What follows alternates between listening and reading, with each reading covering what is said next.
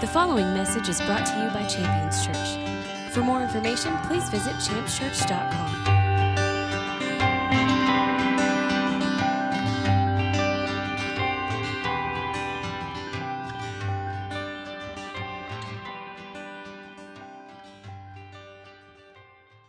I'm looking, I'm looking forward to getting into the Word this morning. We're going to continue in the Word as we have been uh, in, the, in the series that we've been on.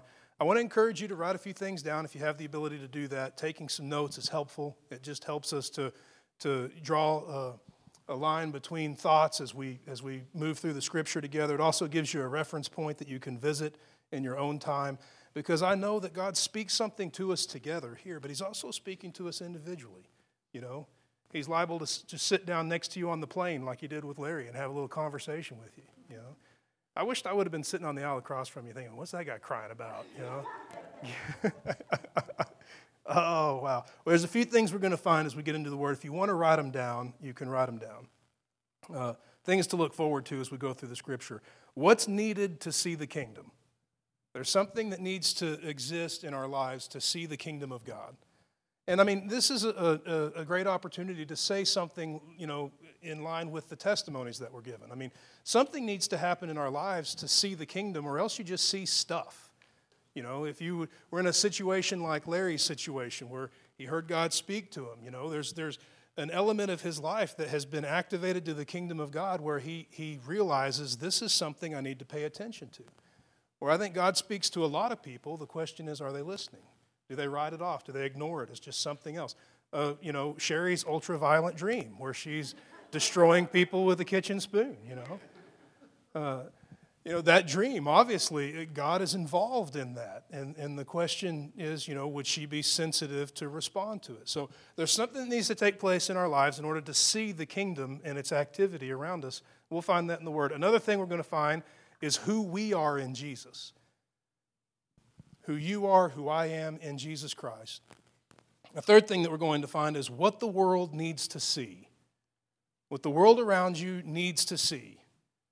And it's something that you have seen before, and now they need to see it too.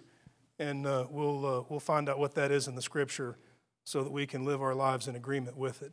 Uh, so I want to get right into the word here. Now, we, because it's been a series, we've established uh, the beginning of each message with, with the same verses uh, but there's been a little different twist every time. So if you have your Bibles there, uh, I want you to turn to 1 John chapter 4.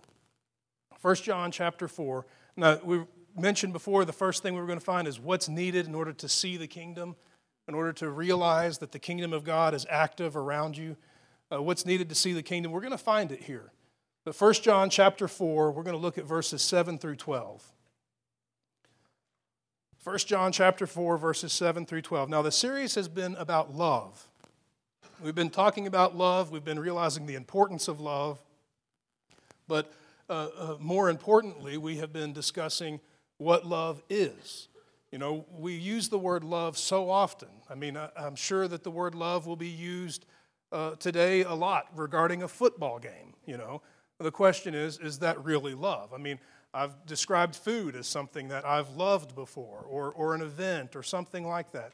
Uh, love has become a word that we use so often in our vocabulary that it can be diminished in its weight and in its value, in its, in its actual worth. So we've taken the time here to look at a biblical definition of love in order to see what it means when we express love verbally.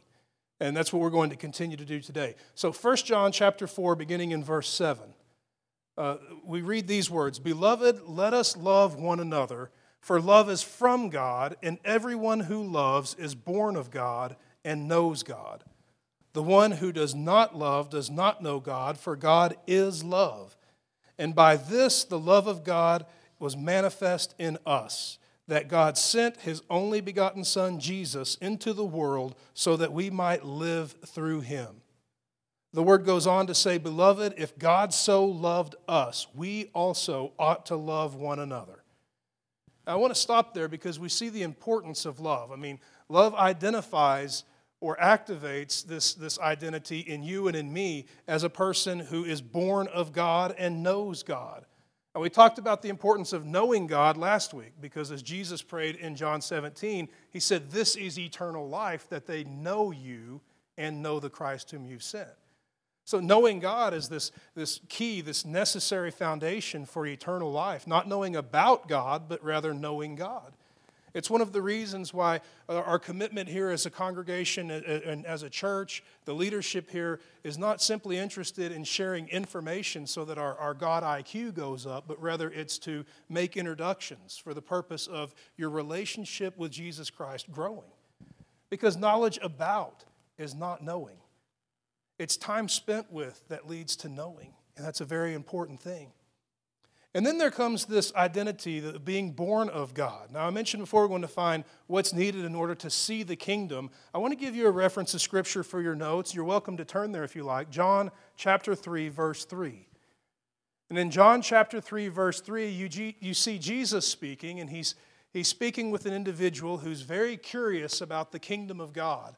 He has a, a lot of questions and he, he gets time with Jesus one on one and he begins to ask these questions. And then, you know, I think you ought to just pause for a second and think about this.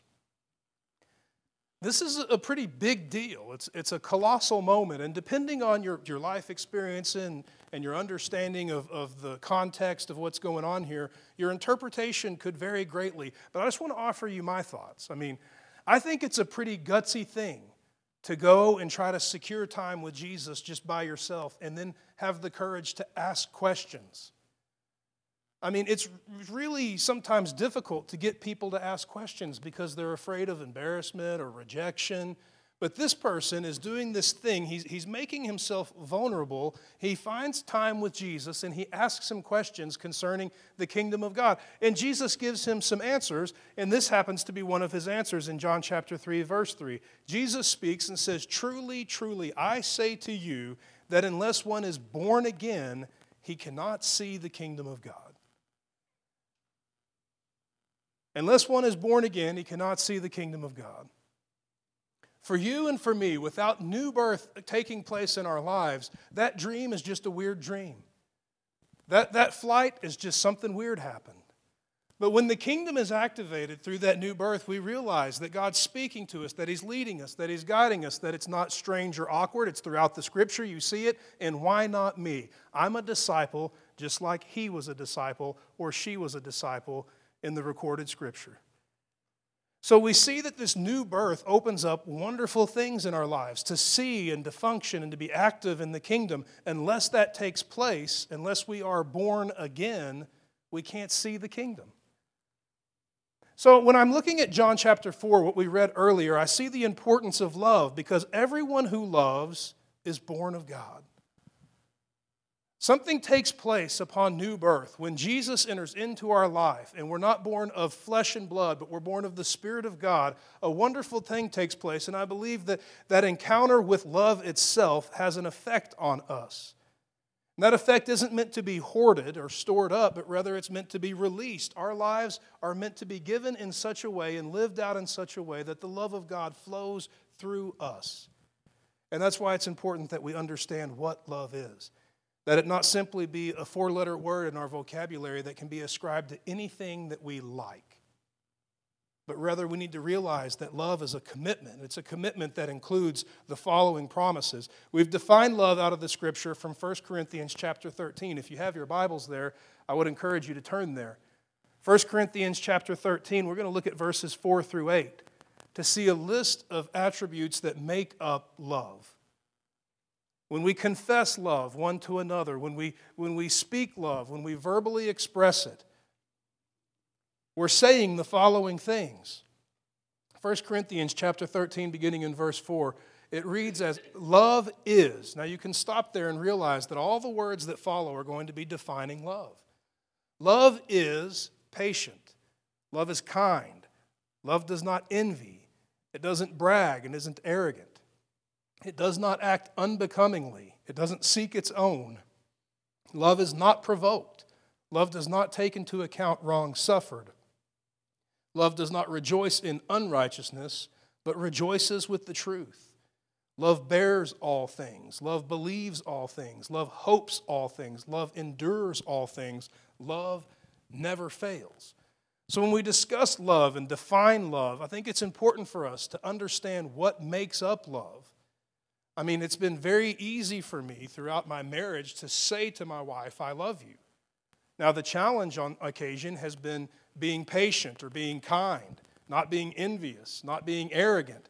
If I can say I love you, the question is can I actually perform? Can I make good on that commitment? And these are the things that need to be understood, or else love simply becomes an empty word. Love is meant to be lived out or expressed through patience and kindness, through the absence of envy, and all of those things that make up that list. Now, in weeks past, we've talked about patience, we've talked about kindness. If you missed kindness, that, was, that, that one really meant a lot to me. If you missed it, I would encourage you to see if you can find it online. Love does not envy. Now, some of your Bibles may say love is not jealous. A better interpretation is love does not envy because the scripture tells us that God is love, and it also says that he is jealous. We defined jealous and defined envy and, and contracted, or, or, contrasted the two, and they're very different. You can be jealous for something. Uh, my wife is jealous for my time, that I don't just spend it all at work, and, and she rightfully should be, because my time has been pledged to her and promised to her but yet she's not led by envy. She doesn't want something that she should not or does not have.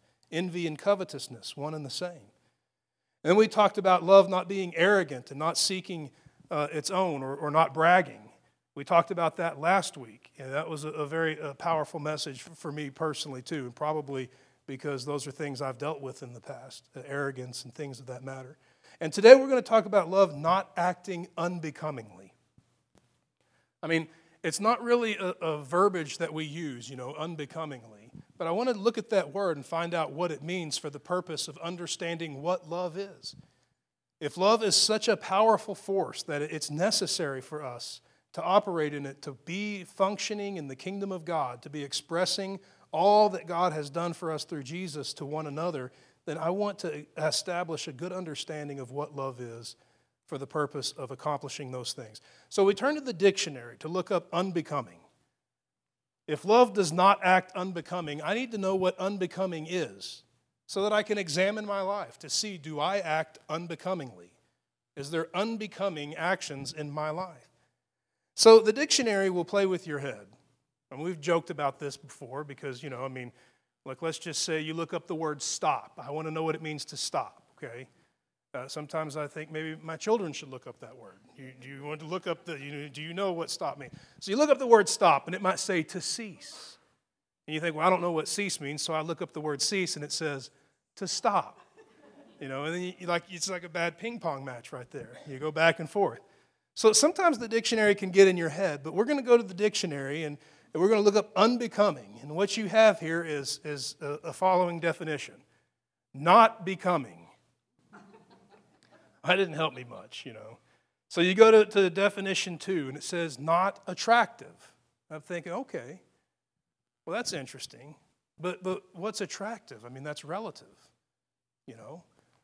So the, the following definition is listed there. Now, this is the one that stood out to me Is now, I think that's, that's probably where we ought to think. Unbecoming, by definition, not according with the standards appropriate or acceptable for a person in a particular job or position.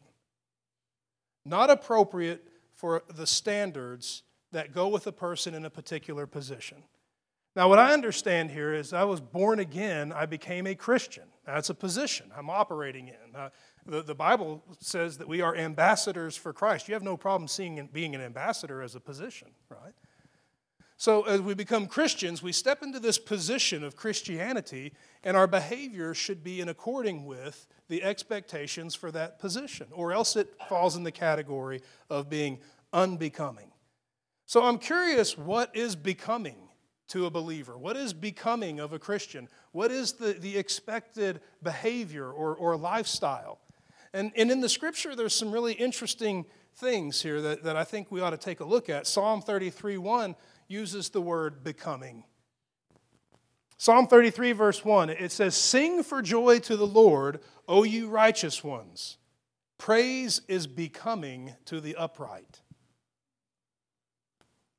That's a funny thing, you know. And I mean, I read that and it's, it's like, wow, that's great. Praise is becoming to the upright. It's like you went to a, a, Christian Chinese restaurant and you got your fortune cookie and you, you cracked it open and it said, Praise is becoming to the upright. And you're like, mm, that's really good. You know, I mean, it, I, don't, I don't really understand that, but what I do when I apply it to my life, I see something. And I mean, this is just a window into my life. I, I can't tell you that this is across the board. I can't tell you that every person has the same experience, but I can tell you that before I was a Christian, I absolutely hated praise. I hated it. I hated worship. And my brother was born again before I was, and he annoyed the bejesus out of me. Is bejesus a thing? What is that? Okay, so anyway, he just really annoyed me.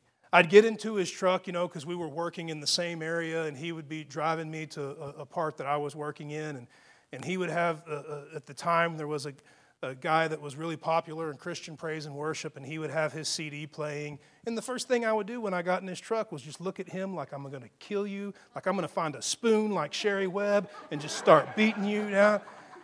And I just push the off button on his stereo. I hated it. I hated praise and worship.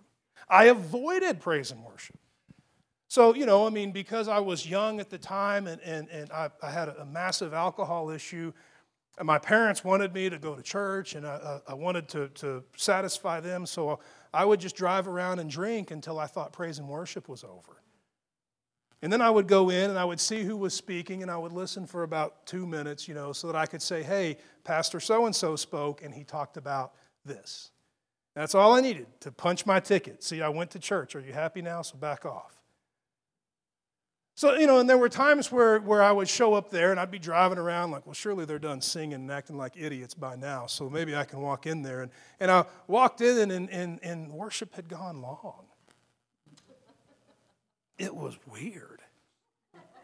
And it got even more weird because I thought, well, I don't want to go back out to my truck. You know, surely they're about wrapped up with this. So I just kind of stepped on the, the up, a, you know, it was pretty crowded. So I found a seat and just stood there, you know, and and it had extended. You know, God was doing something in this service, and it was really cool. And then this is really weird, okay? And because I love you so much, I, will share this with you. I mean, it, it, maybe I'll regret it later and think, ah, I shouldn't have shared that. But, but it's real. I mean, this really happened. This is a real account, you know. And I'm standing there, and I'm just standing. And you know, you've been to, to sporting events where they do the wave. You know, it's like, there's always that one guy that really wants to get it going really bad, and he's turned around facing everyone like, ah. And then they finally get it going, and it just goes around, you know.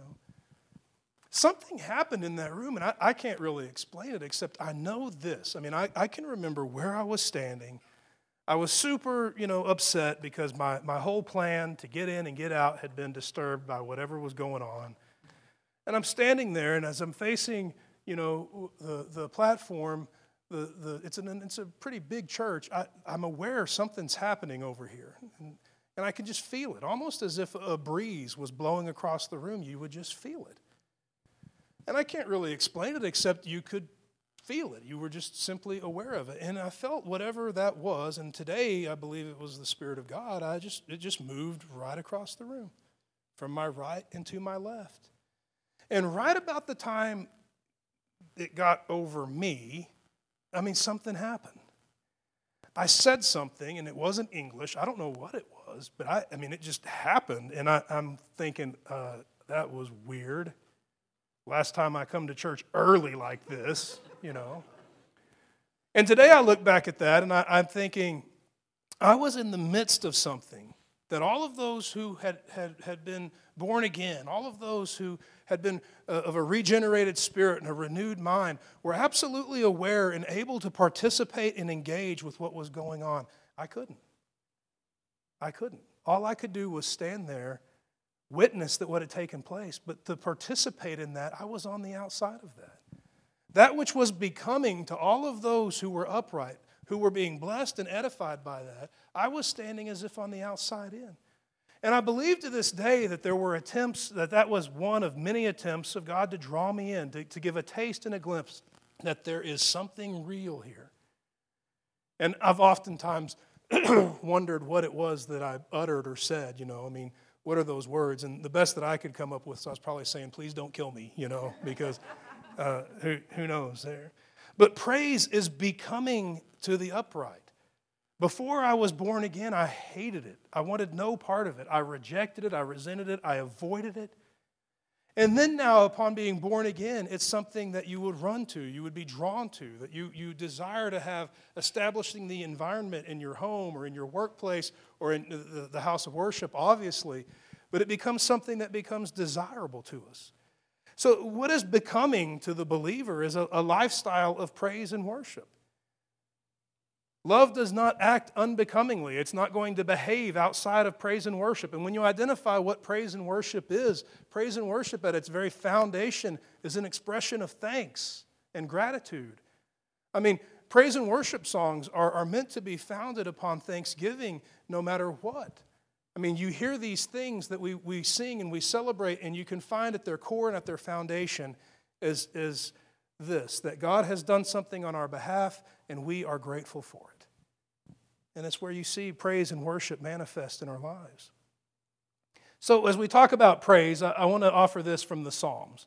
Knowing that it's praise that is becoming to the upright, that love does not act unbecoming, rather, love is, acts in a becoming way, that we're going to be behaving in a, a way that is conducive to praise and worship. I'll give you a passage of scripture here from the Psalms Psalm 34, verse 1. It speaks of praise, that which is becoming to the upright. I will bless the Lord at all times, and his praise will continually be in my mouth.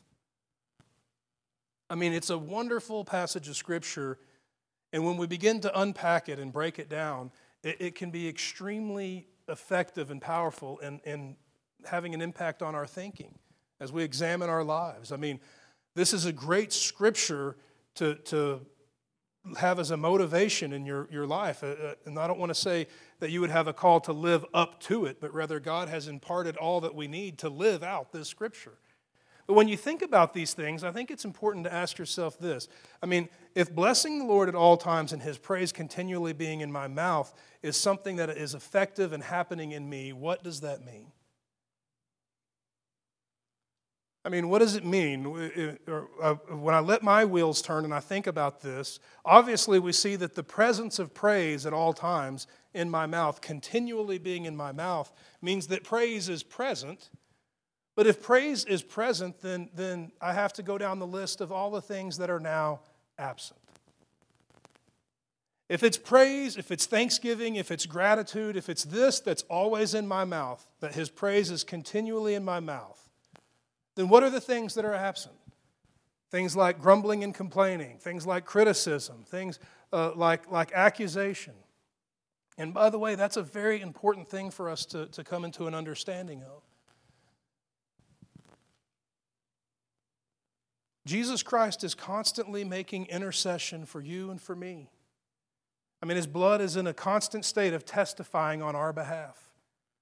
And when we speak of the, the opposite, when we speak of Satan and his works, we see the opposite work at, at hand. We see the work of accusation. In fact, in the scripture, he is referred to as the accuser of the brethren. So when you take these two things and you consider them, you see that there, there are basically two ministries at work. One is this ministry of intercession, it's the work of Jesus Christ. And this other, that, that is the work of Satan, is this, this ministry or effort of, of accusation. And it's important for us to understand that, that our words and how we live our life really choose which camp we decide to, to camp out in on any given day or in any given situation or any given circumstance. Do I choose to be a catalyst for that ministry of intercession and let my words be those that are pleasing to God or praise, so to speak? Or do I give my words over to accusation? And you know, when we see things like complaining and grumbling in the scripture, it's very easy for us to just skim right over them, but we need to understand that these things are extremely detrimental. I mean, I don't want to take the time to go and revisit the scripture, but you can see in the, the book of, of Exodus when the children of Israel are coming out of sin and slavery and they're moving into the promised land. Uh, by, by you know, geographical accounts, this is a journey that should have taken four months, something like that. But rather, it took 40 years. And not only did it take 40 years, but it took a lot of change. The reason why it took 40 years was because people had to literally die off because they had this attitude inside of them that was filled with grumbling and complaining. I mean, that's really the paraphrase of the story. No matter what God did for them, they would grumble and complain and grumble and complain. We're happy one day, well, thanks for taking care of us. And then in some cases, literally the next day, fussing and whining, grumbling and complaining. Happy again, then grumbling and complaining. And when I think of that, I think, well, why is that really such a big deal? You know? I mean, you put me in a spot that's uncomfortable or, or, or just a little outside of my, my comfort zone or my element, and I'm liable to, to grumble and complain. Why is that such a big deal? And I've come to realize why it's such a big deal because at the heart of every complaint is an accusation. I really want you to catch that. At the heart of every complaint is an accusation an accusation that, that you know you're not holding up your end. You're not providing like you said you would. You're not doing this. An accusation toward god or toward men. At the heart of every complaint that i might have to, to my wife in any situation or circumstance there's an accusation. An accusation that, that, that you're displeasing or that you're not doing this or that. Complaining has, has, is this nicely packaged uh, delivery system for the work of satan that ministry of accusation. And it's the reason why grump- my wife just shot me a look. She did too. You did so. I saw it. But at the heart of every complaint, there's an accusation. It's the reason why God's praise and thanksgiving and all of those things continually being in our mouth is such an important thing because if the presence of gratitude and thanksgiving is continual in our mouth, then there's no room for complaint which is the catalyst for accusation, which is the work of Satan. So, what is becoming to the believer? I mean, what is becoming to the one who is operating in love, and love does not act unbecomingly? I want us to look at, at what our, our person should look like. Me and you, our lives, how it should appear. And I want us to see it in the scripture. Now, this is a, a lengthy passage of scripture, it's about 13 verses, but I want to read it and I want to just trust that God's going to reveal to you a, a wonderful and rich passage of Scripture to help paint the picture of what our lives are meant to look like when we are born again and living out our lives in love, not acting unbecomingly. Ephesians chapter 5. If you have your Bibles, you're welcome to turn there because you're going to find lots of stuff you're going to want to underline or circle or draw little happy faces by. I mean, there's so many rich things in this passage of Scripture to help us to function and operate as we're meant to. Ephesians chapter 5, verses 1 through 13. It opens with these words Therefore, be imitators of God as beloved children. Walk in love, just as Christ also loved you and gave himself up for us as an offering, a sacrifice to God as a fragrant aroma. So you see, there we're talking about love. Now we get to verse 3. But immorality and impurity, greed, these must not be named among you. It is not proper for these to be named among you, as you are the saints. Again, not proper would be unbecoming. There must be no filthiness, no silly talk or coarse jesting. I mean, no matter how funny the joke is, if it's dirty, don't tell it. These are not fitting, but rather giving thanks. Do you see that what's contrasted here? You have all this dirty stuff, immorality, filth, and all of this, and instead of having this list of opposites, there's just one thing.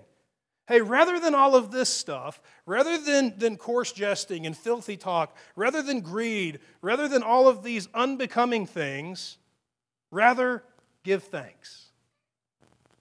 I mean, it's one solution to a world of problems. One solution to a world of challenges, one solution to a world of issues. And it goes on to say this in verse 5 For this you know with certainty that no immoral or impure person or covetous man who is an idolater has an inheritance in the kingdom of God. And you can take that and make it as deep and wide as you would like to. But for us, as we set things up earlier, they won't see the kingdom.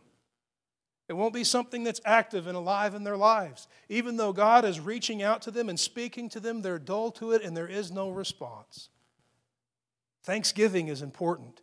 Thanksgiving is what will put an end to impurity, greed. Thanksgiving is what will put an end to the filthiness and the coarse jesting and the silliness that isn't fitting or is unbecoming for anyone who is operating in love. Because love itself does not act unbecoming. Now, verse 6 let no one deceive you with empty words. Because of these things, the wrath of God comes upon the sons of disobedience. Therefore, do not be partakers with them. For you were formerly darkness, but now you are light. You are light in the Lord. So walk as children of the light. And the fruit of light consists of goodness, righteousness, and truth, trying to learn those things that are pleasing to the Lord. Don't participate in unfruitful deeds of darkness, but instead even expose them. For it's disgraceful to speak of these things which are done in secret. But things that are vi- become visible when they are exposed by the light, and then everything that becomes visible becomes light. I want to just share this with you. Uh, it's kind of a, a, personal thing. But when I see those things there, I, I realize that I'm called to walk in love. I'm called to live out my life in love, that that which is unbecoming is not meant to be a part of my life. But yet, this world is constantly trying to tempt and draw into that unbecoming behavior. Temptations for the things that are impure or immoral, temptations for the things that are filled with greed or some selfish act. Those things are constantly a pull and a draw. And when I see this, I see this wonderful call on my life to pursue. I love that the word try is used. Try to learn what's pleasing to the Lord. When we put that effort into that, He guides and He leads and He sees to it by His Spirit that we have those things that we need. That call to not participate in those things, but even to expose them, to me personally, that is extremely important. And I mean, this is a big deal, and it's going to require some serious maturity uh, on, on your behalf and on, on the behalf of anyone who would practice this. But there have been times in my life where I have gone and I've sat down and had conversation with my wife or with uh, uh, an elder in the church or, or an, an apostolic figure in my life, depending on what it was that was attempting to draw me into something unbecoming. And my desire is to shine light on it. I remember this is a goofy example. There have been some very serious examples that were really a, a test. But I remember the first time that I was ever ministering overseas, it was in a West African nation. And I remember standing there in, in a, a, hotel and I was moving my bags, and a woman came up and was speaking with me. And, and she said, You know, why are you here? And I said, Well, I'm here to be a part of some church meetings. And she, oh, wow, that's incredible. You know, and we started talking and started talking to her about Jesus. And the whole time I'm thinking, Man, God has called me to Africa. These people, they want to receive what I have to share. Then she rubbed my arm and told me what room she was in and said, Why don't you call me up tonight? So you know, you know what I did? I mean, obviously, the first thing I did was I went to the guys that I was there with, knocked on their door, and I said, "Hey, listen, you need to know there's a prostitute in the hotel, and she's asked me to come to her room." I figured the worst thing I could do is go to her room, and the best thing I could do is come and tell you about it. so let's just shine light on it. I mean, it's such a goofy example, but that's real. I mean, if I have any kind of thought or temptation that I know is unbecoming, I don't mind going to my wife and saying, Listen, I need to tell you about something that went through my head. I don't like that it went through my head, and I would sure love for it to not have any room to stay there. So let's shine light on it. We are meant to shine light so that we can be free from that garbage, but it's going to require us to be mature, not judgmental, but those who are spiritually mature to help, to, to shine light. And there's a reason why we need to help each other shine light. And I want to tell you what that reason is it's because you are light. Matthew chapter 5, verses 14 and 16, or through 16, excuse me, you are light in the world. Some of your translations may say, You are the light of the world, a city set up on a hill. Nobody lights a lamp to hide it, but they put it on a lampstand and it gives light to all who are in the house. Let your light shine in such a way that men may see your good works and glorify your Father who is in heaven. You're a light. You're a light that's meant to be set up for all to see. And I love that this part is included in that scripture, and it gives light to all who are in the house. You are meant to give light to all, to all who are in this house. And house is relative. It could be your business, your workplace. It could just be simply your home. I'm meant to give light to my sons. I'm meant to be a place where they can come and say, I have something that needs to be exposed to light. And me not shame them or keep them pushed into the dark, but rather me be the light on a lampstand that shines light onto that situation and leads them to a place where that which was once in the darkness is exposed by light. And when exposed by light, itself becomes light, according to the scripture that we read in Ephesians. I mentioned before we're going to find what the world needs to see. I want to share this with you, and then I want to, to pray and dismiss to eat together. Isaiah chapter 9, beginning in verse 2 and going through verse 4, what the world needs to see. It identifies the people that are in the world, and I myself was once in this people group, and, and you too, I imagine. Isaiah 9, beginning in verse 2, a people who walk in darkness will see a great light. Those who live in a dark land, the light will shine on them. They will be multiplied as a nation. They will increase in gladness. They will be glad in the presence of light, as in the gladness of the harvest, as when men rejoice when they divide up the spoil. And light will break the yoke of their burden, the staff that is on their shoulder the rod of their oppressor, as in the battle of Midian. And that's a reference to a battle from Judges chapter 6. Now, this passage of Scripture is written as a prophetic message concerning Jesus, who Jesus stepped into the world and could declare rightly, I am the light of the world. But before ascending to heaven, Jesus would look on his disciples, that's me and you, and he would say, You are the light of the world. And with this passage of Scripture, with a full understanding that it's only because of Jesus Christ in me, I see this Scripture as a call to me and as a call to you, as a call to us as a congregation, as a call to the body of Christ and all of Christianity, that we're meant to be light that shines, that people in a dark land will see a great light. They're going to see you and me. And as they dwell in a dark land, light will shine on them.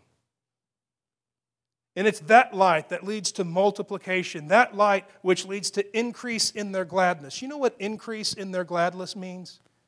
Gladness. It means a decrease in depression. And do you see depression in our world today? I see it. When I turn on the television, I see commercials where they start playing this music. Are you depressed? Try non depressia. One 45 milligram tablet could help you in your depression.